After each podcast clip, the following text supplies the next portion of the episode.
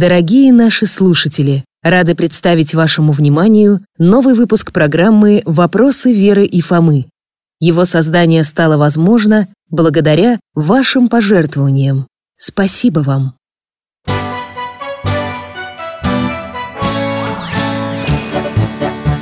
Вопросов не детских скопилось очень много У Верочки и у Фомы Ответить непросто Знакомому доктору мы О тайном, о вечном О личном и сердечном О жизни, о вере О мире бесконечном. Мы спросим опять и опять. О ближнем, о давнем, о главном и не главном За чаем с вареньем беседовать так славно И истину вместе искать И истину вместе искать.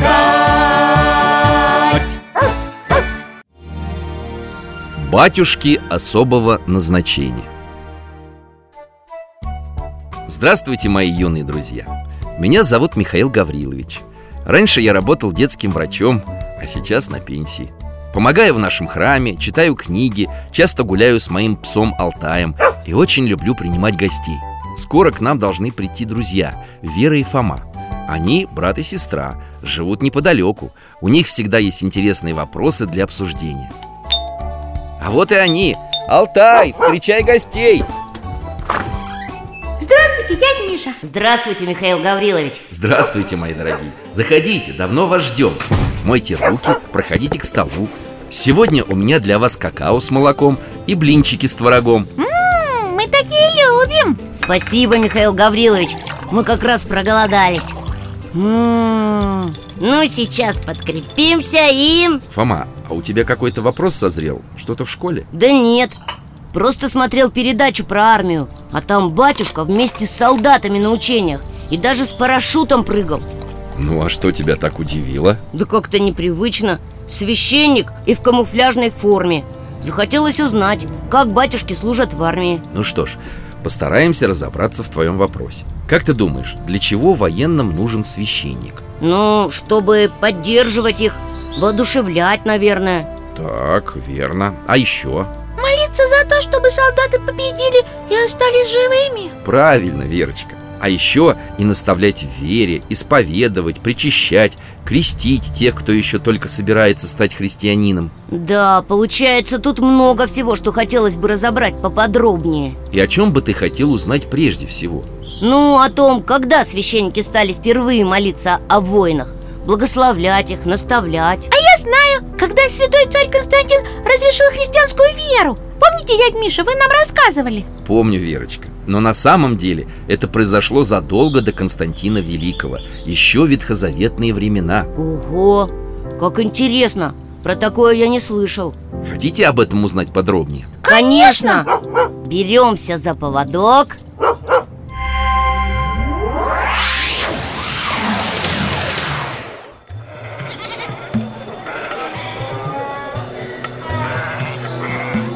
Мы на территории древнего Израиля Примерно за две тысячи лет до Рождества Христова.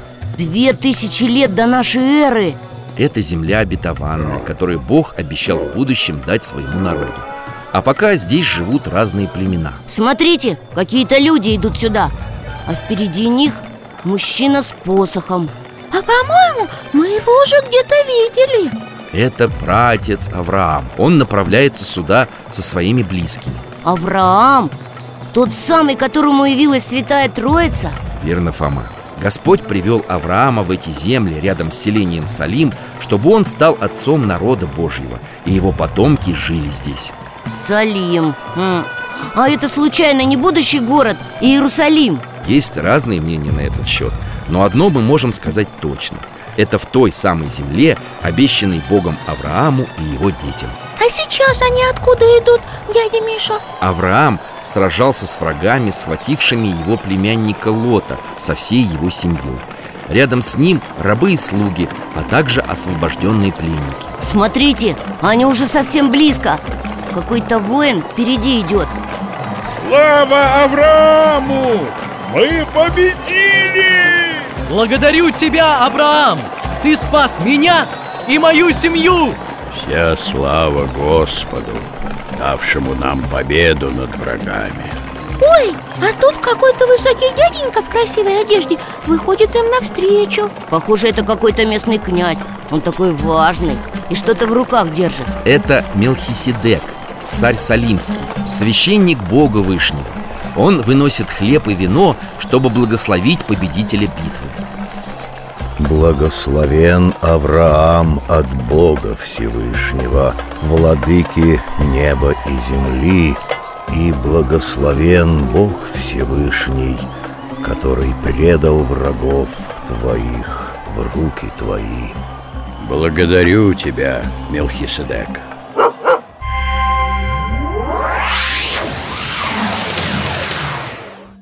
Получается, что этот царь и священник э, э, Мелхиседек Он встретил победителя Авраама хлебом и вином как... э, Как батюшка в храме, который всем дает причастие. Правильно, Верочка.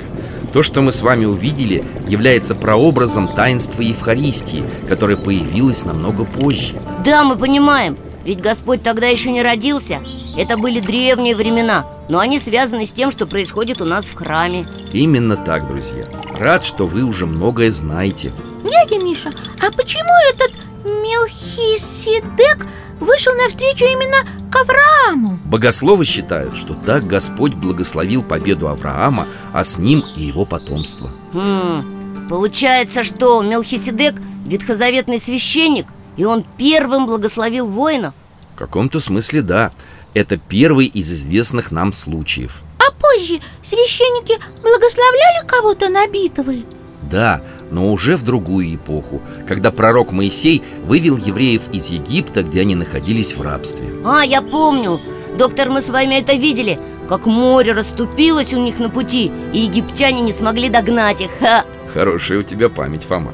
Так вот, именно тогда было установлено священство по чину Аарона, брата Моисея. А что это значит по чину Аарона? Ну, скажем так, все ветхозаветные священники были из одного израильского колена, то есть из одного рода, и только они могли приносить жертвы Богу. А первым из них, получается, был Аарон? Верно. Именно он вместе с Моисеем помог израильтянам одержать победу в одной очень важной битве. На которую мы сейчас посмотрим Алтайка!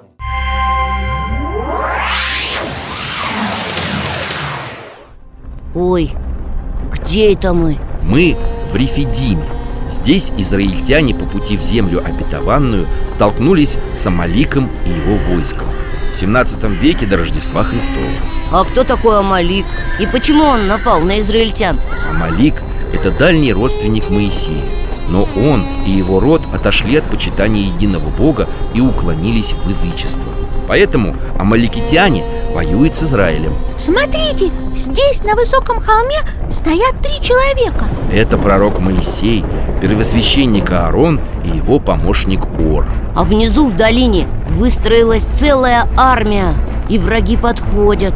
Моисей отобрал воинов для боя А теперь на холме вместе с братом будет молиться за их победу Ой, мамочки, здесь сколько врагов, и они наступают Похоже, что начинается Вон там главный воин отдает команды остальным Это великий военачальник Иисус Новин Слушай, Израиль, во имя Господа, вперед!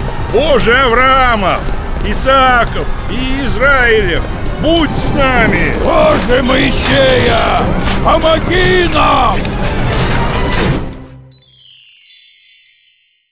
Да, нелегко им приходится. Врагов намного больше. Но израильские воины не сдаются. Смотрите внимательно на вершину, где стоит пророк Моисей. Как высоко он поднял руки прямо к небу И смотрит туда. Он молится. Израильтяне наступают, идут вперед. Молодцы! Вперед! Сейчас побегу! Господи, помоги нам! Но Моисей, кажется, устает Смотрите, он руки опускает У него уже нет сил все время их поднятыми держать И сам он еле стоит на ногах А израильские воины, они стали отступать И этот, как его, А Малик опять побеждает Не сдаваться! Держать строй! Мы больше не можем! У нас больше нет сил. Отходим! Видите, когда Моисей воздевает руки к небу, израильтяне побеждают А когда опускает, Тогда отступают Ну что же делать? Надо же ему как-то помочь смотрите, что делают Аарон и Ор Они... а- они поддерживают руки Моисея Израильские воины опять пошли в атаку Ага! А враги теперь бегут Победа! Слава Господу сил! Мы победили!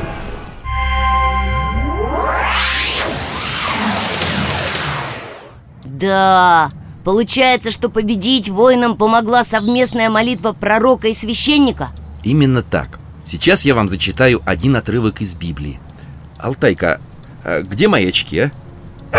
Спасибо, дружище Так, вот он Когда же приступите к сражению Тогда пусть подойдет священник и говорит народу И скажет ему Слушай, Израиль, вы сегодня вступаете в сражение с врагами вашими Да не ослабеет сердце ваше. Не бойтесь, не смущайтесь и не ужасайтесь их Ибо Господь Бог ваш идет с вами Чтобы сразиться за вас с врагами вашими и спасти вас Значит, священники всегда участвовали в битвах. Ну, то есть молились за воинов. И не только об их победе, но и о том, чтобы они не отступали от Божьих заповедей Приносили жертвы за их грехи. При этом в битвах израильтяне носили ковчег завета Переносной ящик, в котором хранились каменные скрижали с десятью заповедями. Теми, которые Господь дал Моисею на горе Синай. Вы нам про это рассказывали? И что, получается, израильтяне всегда побеждали, когда несли в бою этот ковчег? Думаю, что ответ на этот вопрос нам лучше с вами увидеть Алтай,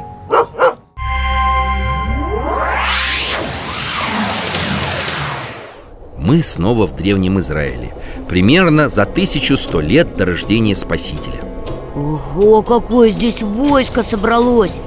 Эти слева, я так понимаю, израильтяне? Да, Фома, А справа это враги? это филистимляне, соседнее племя Люди, которые пришли на эти земли и стараются отвоевать их у народа Божьего Ух ты, смотрите, как все израильские воины обрадовались Прямо так зашумели А чего это они? Ковчег Завета с нами! Нами Бог! Крепкий и сильный! Мы победим! Видите, двое несут ковчег завета Это Офни и Финиес, сыновья первосвященника Илии Они принесли святыню в стан воинов Израиля А эти филистимляне так испугались, кричат Горе нам! Кто избавит нас от руки этого сильного бога? Это тот бог, который поразил египтян каждыми в пустыне! Трубы трубят Похоже, начинается битва Вперед! Атаку! Ой, что это? Враги наступают, а израильское войско не выдержало Они бегут Священники их погибли! Да, похоже, дело плохо. Воины разбегаются. А ковчег враги с собой уносят. Как же так, Михаил Гаврилович? Дома обсудим. Алтай,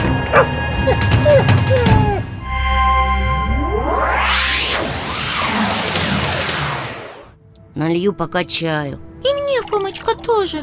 Конечно, Вера. Вы, пожалуйста, продолжайте, Михаил Гаврилович.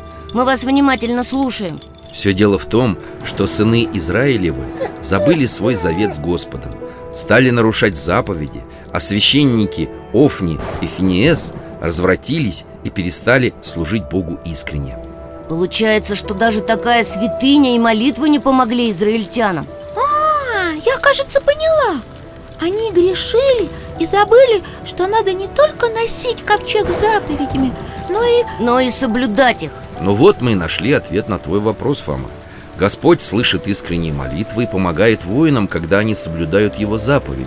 Понятно. А как с этим дело позже обстояло? Ну, то есть в христианские времена. Помните, мы с вами говорили однажды про покаяние и святого Иоанна Крестителя? Конечно, доктор. Мы еще тогда побывали у реки Иордан. Верно. А вы помните, что он сказал воинам? я помню Никого не обижайте. А еще не клевещите. И что-то про жалование было что надо довольствоваться тем, что дают и никого не обижать. Молодцы, все хорошо запомнили. То есть он призвал воинов честно исполнять свой долг и не требовать большего, чем им положено. Ясно. А когда христиане появились среди римских легионеров? После воскресения Спасителя благая весть о нем стала распространяться повсюду Помните, мы как-то с вами про сотника Лонгина говорили? Я помню, дядя Миша, и про этого святого, и про апостолов, и про первых христиан Так вот, с тех пор, как проповедь стала разрастаться в Римской империи, появились христиане и в армии. Но как же верующие служили, если в ней были язычники во главе? Все дело в том, что многие правители ценили христиан как лучших граждан Честных, надежных, терпеливых Поэтому они могли быть в армии, пока от них не требовали отречься от Христа. Да, это мы знаем, мы с вами многих святых воинов видели. Получается, что они служили Как севастийские мученики и как святой Георгий И еще как Дмитрий Солунский, Святой Маврикий, Феодор Стратилат и многие другие А батюшки за них молились?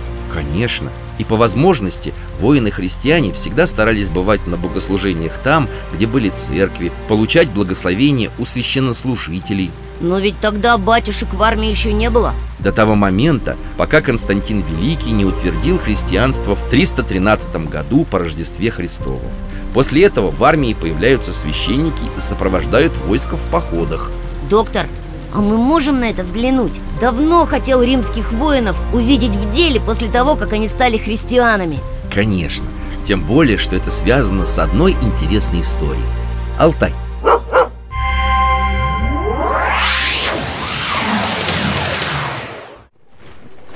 О, где это мы? Жара такая и пыльно Фух. Мы опять в пустыне? Мы с вами в лагере Восточно-Римской империи при Салахуне, в Месопотамии. Сейчас весна 586 года после Рождества Христова. А кто здесь с кем сражается? Римские воины противостоят наступающим на них персам. Император Юстиниан II отказался платить им дань, и началась война. А кто командует войсками? Это сам император в таком красивом шлеме стоит среди воинов Нет, Фома, это военачальник Филиппик. Он недавно прибыл сюда и решил обратиться к войскам со словом перед боем.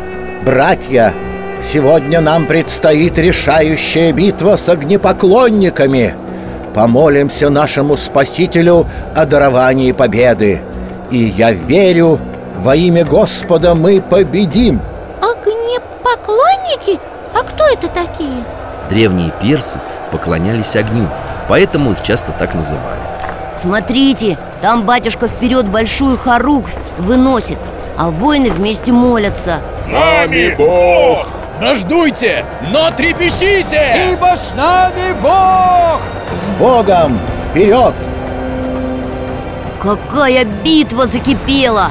На правом фланге конница прорвалась вперед Римские воины идут в атаку! А эти огнепоклонники в центре наступают Воины от них щитами закрылись Это традиционная тактика римских воинов с древности. Ребята, а ну-ка за мной сюда. Смотрите осторожнее, бой к нам приближается. Филиппик к своим прорвавшимся бойцам вперед поскакал Вернул их Конница во фланг ударила Враги бегут! Победа! Слава Богу, мы победили! Ника!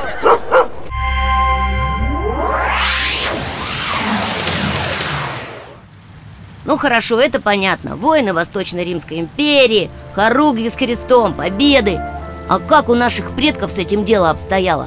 А к нам, как вы помните, многое пришло из Константинополя. И был князь Владимир. Который крестил Русь в Киеве, я помню Молодец, Верочка.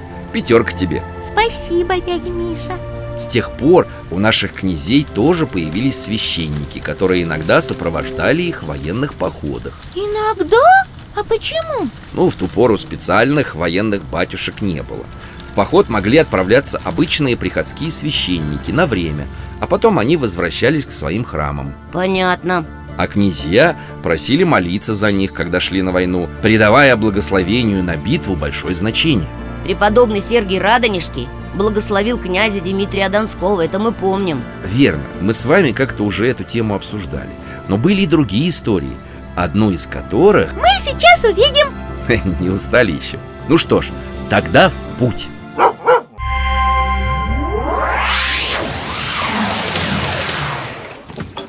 Куда это мы попали? Лес, поле и река рядом Ух ты!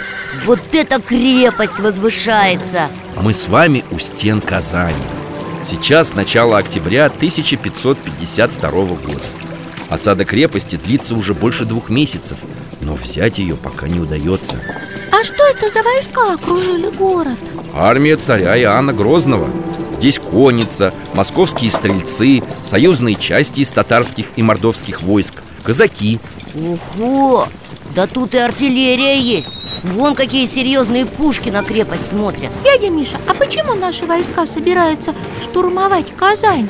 После распада Золотой Орды многие татары стали подданными Руси А часть пошла на сближение с Османской империей. Часто из Крыма и Казани происходили набеги на наши земли. Да, я читал, что тогда строили засечные полосы на дальних рубежах Укрепляли границы, ставили там города и крепости. Но нападения все равно продолжались. Людей угоняли в плен, продавали в рабство Тысячи пленников томились за стенами Казанской крепости. И теперь царские войска пришли освобождать их из плена. Представляю, какая битва тут может начаться. Столько народу вокруг. Но все же царь Иоанн не хочет лишнего кровопролития. Он предложил гарнизон. Если сдадите город, я всех вас жалую И не припомню многих ваших измен А о каких изменах идет речь? Дело в том, что казанцы раньше уже согласились принять царского наместника Семена Микулинского Но когда он приехал, прогнали его А сейчас они сдадутся? К сожалению, нет Поэтому воины во главе с государем будут молиться и причащаться у священников, сопровождающих армию, а завтра... Начнется штурм? Да, Фома, А мы можем его увидеть? Алтай, перенеси нас на день вперед. Мы в походном шатровом храме, где молится Иоанн Васильевич. Сегодня праздник, покров Пресвятой Богородицы. Вот это я понимаю Прямо на улице храм, ну то есть шатер А вот и батюшка стоит с Евангелием Да будет едино стадо, един пастырь. Аминь. Ой, что это так загрохотало? Русские саперы взорвали заряды под стенами крепости В ней образовался большой пролом Начинается штурм Государь, пришло время ехать В городе идет бой Полки ожидают тебя Если дождемся окончания службы, то великую милость получим от Христа.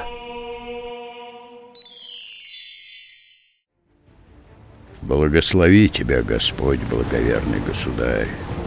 Иди в бой смело. Сегодня ты победишь. По коням!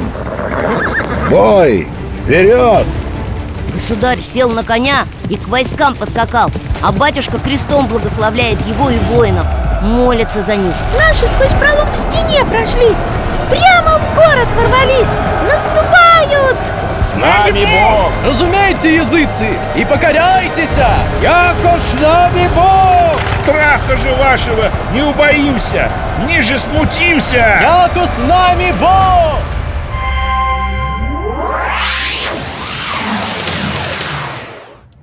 А что было потом, после битвы? Иоанн IV освободил тысячи русских пленников Которых продавали в рабство в турецкие земли И они вернулись домой? Да, кстати, в память об этой победе в Москве был построен замечательный храм с множеством куполов. Очень красивый, вы его точно знаете. Хм, что-то знакомое. А это случайно не храм Василия Блаженного? Он самый. Хотя официально его называют Покровским собором Или церковью Покрова на рву. Получается, этот храм построили в память о битве. Которая произошла на праздник Покрова Пресвятой Богородицы. Верно, друзья Дядя Миша, а я вот хочу узнать У батюшек, которые молились во время штурма Казани Жены и детки были? Ты хочешь спросить, были ли они женатыми или монахами? Ну да Про всех не скажу А в том походе служил протеерей Андрей Настоятель Благовещенского собора Московского Кремля То есть женатый священник Настоятель собора Значит, это не специальные военные батюшки были? Постоянные военные священники появились позже, А когда, дядя Миша? в начале 18 века. Царь Петр I своим указом повелел быть священнослужителем при каждом полку и корабле. О, и на кораблях тоже С петровских времен пошла традиция служения иеромонахов на боевых судах. Иеромонахов? То есть, получается, они до этого в монастыре служили? Священников для флота набирали в Александро-Невской лавре. Служба на море – дело нелегкое, долгие походы, порой месяцами вдали от дома и семьи. И поэтому батюшек на корабле стали брать из монастыря? Верно, друзья мои. А они служили и молились прямо в море? Ну, то есть на корабле? Как правило, на судне отводили специальное место под храм, но по большим праздникам молились и под открытым небом. На палубе? Места на деревянных кораблях было не так уж и много. Разместить всю команду вместе можно было только на верхней палубе, которую поэтому иногда называли церковной. А в бою на корабле священники чем занимались? Прежде всего помогали раненым, исповедовали и причащали умирающих, но порой совершали и боевые подвиги. Дядя Миша, а мы можем какого-нибудь батюшку увидеть? Конечно, тем более, что речь пойдет об истории одного священника в не очень далекую от нас эпоху. Алтай.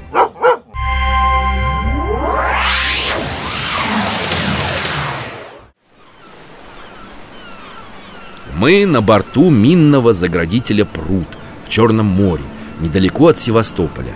Сейчас октябрь 1914 года. О, о, прохладно тут Да еще и ветер дует Недавно началась война. Судно вышло в море для постановки морских мин, чтобы преградить путь противнику. Понятно А вот и капитан с помощником стоит Какой-то он встревоженный Он что-то заметил? Ваше высокоблагородие! Прямо по курсу вражеский линейный крейсер Гебен Срочно передайте по радио сообщение с нашими координатами в Севастополь. Георгий Александрович, немец сигналит, требует сдаться Какие будут указания? Неужели они согласятся? Не может быть Русские моряки не сдаются Водяная тревога! Команде покинуть корабль. Алексей Алексеевич, готовьтесь открыть Кингстоны. Будет исполнено! Они решили затопить корабль, да, доктор? Другого выхода, похоже, не остается.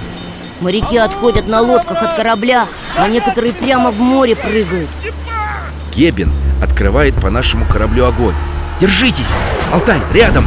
Командира ударной волной от взрыва выбросило за борт Я боюсь! Не бойся, Вера, держись за меня. Смотрите, а вот и батюшка в облачении с крестом вышел на палубу Это иеромонах Антоний, священник этого корабля. Он помогает тяжело раненым. Властью, данной мне от Бога, прощаю и разрешаю тебя. Благослови, отче Отхожу ко Господу Да примет он душу твою, да упокоит в селении их праведных, сынок. Последние моряки с корабля прыгают Шлюпки все переполнены Дядя Миша, батюшка, он, он, он свое место матросу уступил Как же вы, батюшка? Нечто останетесь Мест на всех не хватит. Вы молоды, а я уж пожил на белом свете и стар. Ступайте с Богом.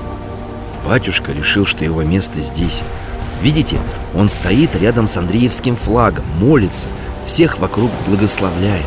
А корабль тонет Наклоняется так И вода близко к нам поднимается Дядя Миша, мне страшно Не бойся, Вера.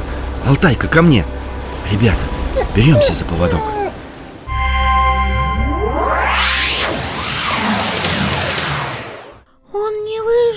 Дядя Миша К сожалению, нет. Но поступил как пастырь добрый. Положил душу за други своя. Отдал свою жизнь за духовных чад, как заповедовал Господь. Как настоящий герой Последним остался на корабле И погиб вместе с ним Иеромонах Антоний Смирнов был посмертно награжден орденом Святого Георгия. О его подвиге узнали многие. Получается, он как будто заменил собой раненого командира Ведь капитан покидает тонущее судно последним. Знаешь, Фома, ты затронул очень интересную тему. Ведь случалось, что священники действительно заменяли с собой в бою погибших офицеров. Но ведь они же не имели права брать в руки оружие. Нет, конечно Но взять на себя ответственность и воодушевлять воинов своим примером могли. А мы такого батюшку увидим? Я не испугаюсь, честное слово. Ну, хорошо. Держитесь за поводок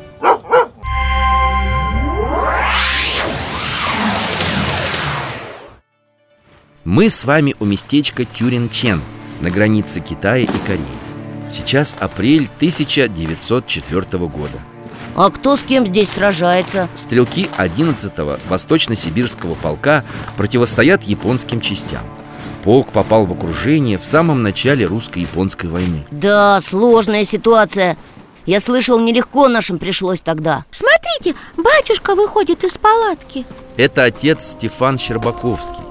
Его супруга, сестра Милосердия, трудится в госпитале в Порт-Артуре. Такой молодой Грустно ему, наверное, без семьи Как и все воины, он скучает по своим близким, но решил, что его место здесь. А сегодня у него особенный день. Что-то должно произойти Наши части постараются прорваться к своим. Батюшка решил идти в составе головной роты рядом с боевым знаменем. Вот они строятся для атаки. Да, дела Прямо рядом с командиром стал Похоже, сейчас что-то будет Офицер перекрестился и командует Батальон! Примкнуть штыки! Оркестр! Играть марш! В атаку! Они что, так и пойдут в бой с музыкой? Да, Верочка, такое часто бывало. А вот то, что батюшка идет впереди, его личная инициатива. Командир убит! Ребята, командира убила! Смотрите, батюшка вперед идет Солдаты, за мной! Запевай! Христос воскресе из мертвых Смертью смерть поправ. Ой, смотрите, солдаты крестятся и в атаку за батюшкой идут Мамочки, в него пуля попала Еще одна, он ранен Братцы, отец Стефан ранен, выручай! Солдат подхватил батюшку раненого, а он крест из рук не выпускает А враги бегут, все кричат, орудия стрелять начали Ребята, срочно за мной. Вот сюда, в эту воронку ныряйте. Алтай, ко мне!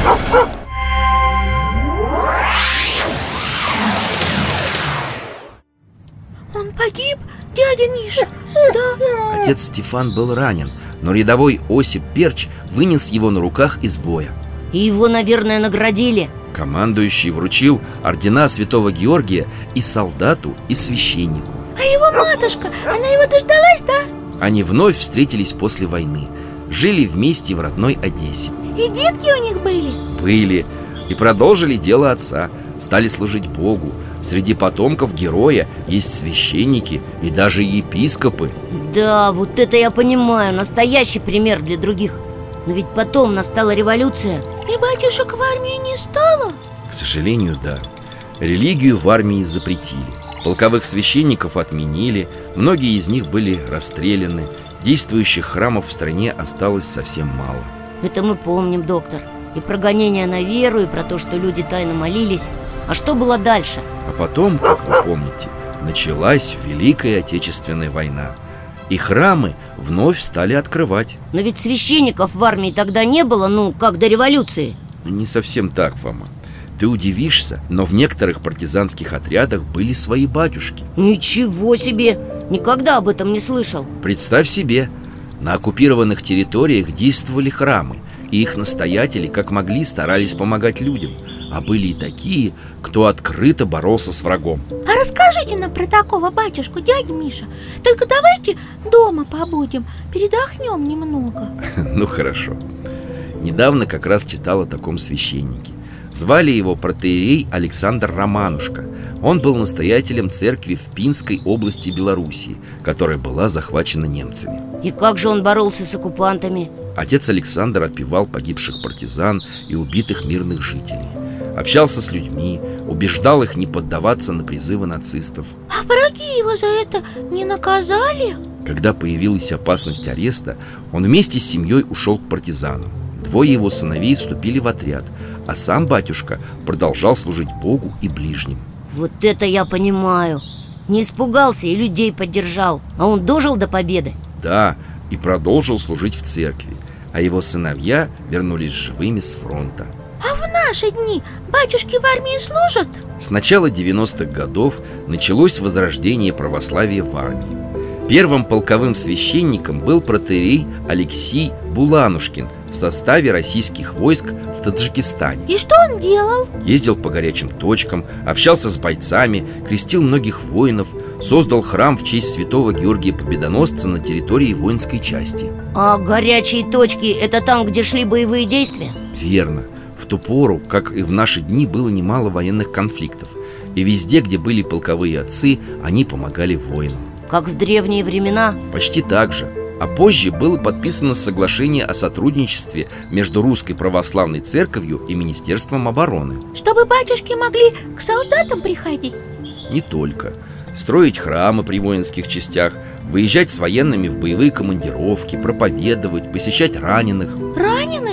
Я бы хотела посмотреть, как им батюшки помогают. Ох, ребята, боюсь, это не очень веселая история. Но думаю, что можно. Алтай,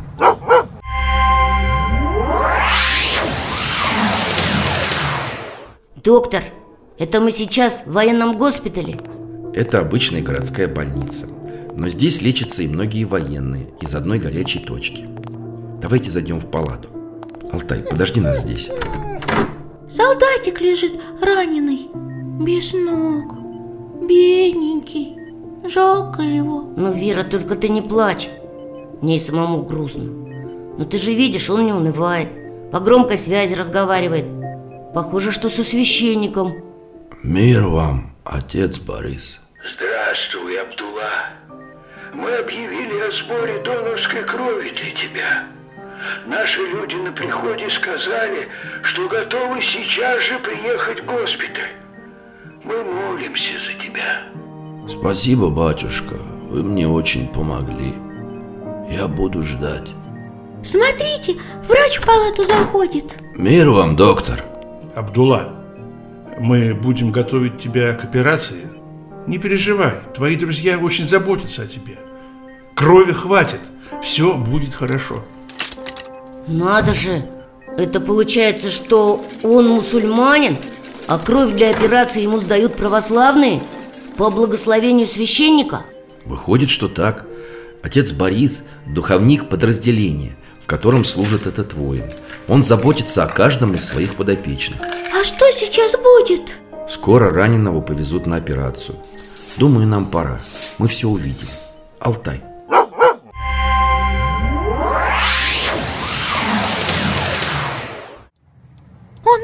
дядя Миша? Ему помогли? Да, Верочка, его вылечили, люди помогли ему с дорогими протезами А он, в свою очередь, стал помогать другим нуждающимся в поддержке Выходит, и в современной армии батюшки есть И солдатам они помогают Ну, пока еще не везде Хотя порой священника можно встретить там, где никто бы и не подумал Это где, например? Может, в космосе? Ну, Верочка, в космос батюшки еще не летают Хотя что-то похожее мы с вами сейчас увидим Алтай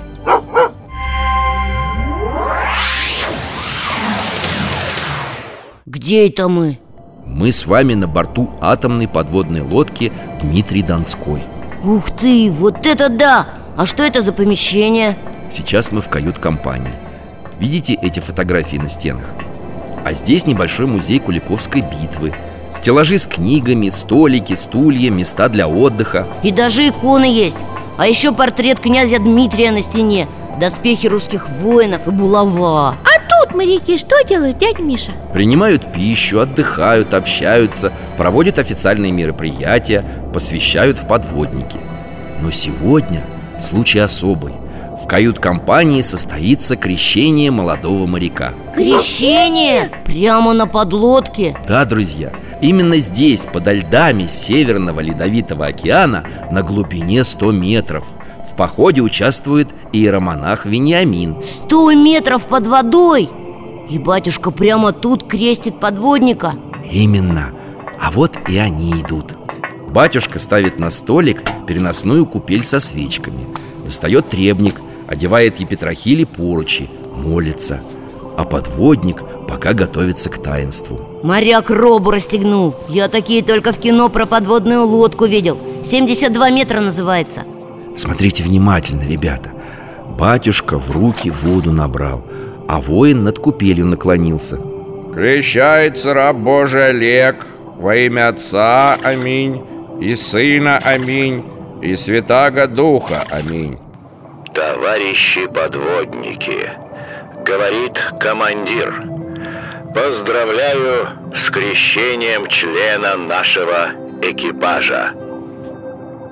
Ух ты! Его еще и командир поздравил А этот моряк радостный такой И крестик ему батюшка надел Ура! Возвращаемся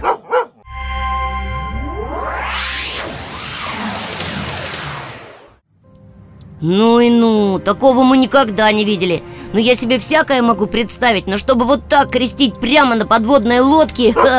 А что ты удивляешься? В наши времена батюшки снова возвращаются на флот Они вместе с моряками служат, исповедуют их, причащают и просто общаются на духовные темы Спасибо, Михаил Гаврилович, за такую большую экскурсию. Не ожидал, что все это так интересно может быть. Может, Фома. Ведь для полкового священника главное это спасение душ воинов. Духовное наставление в их трудном деле, на любом месте. А это действительно не только очень важное, но и интересное служение. Мне тоже очень понравилось, дядя Миша. Но нам пора домой. Мама с папой нас уже заждались. До новых встреч, друзья Приходите к нам еще. До свидания, дядя Миша. Спасибо. Алтайка, пока!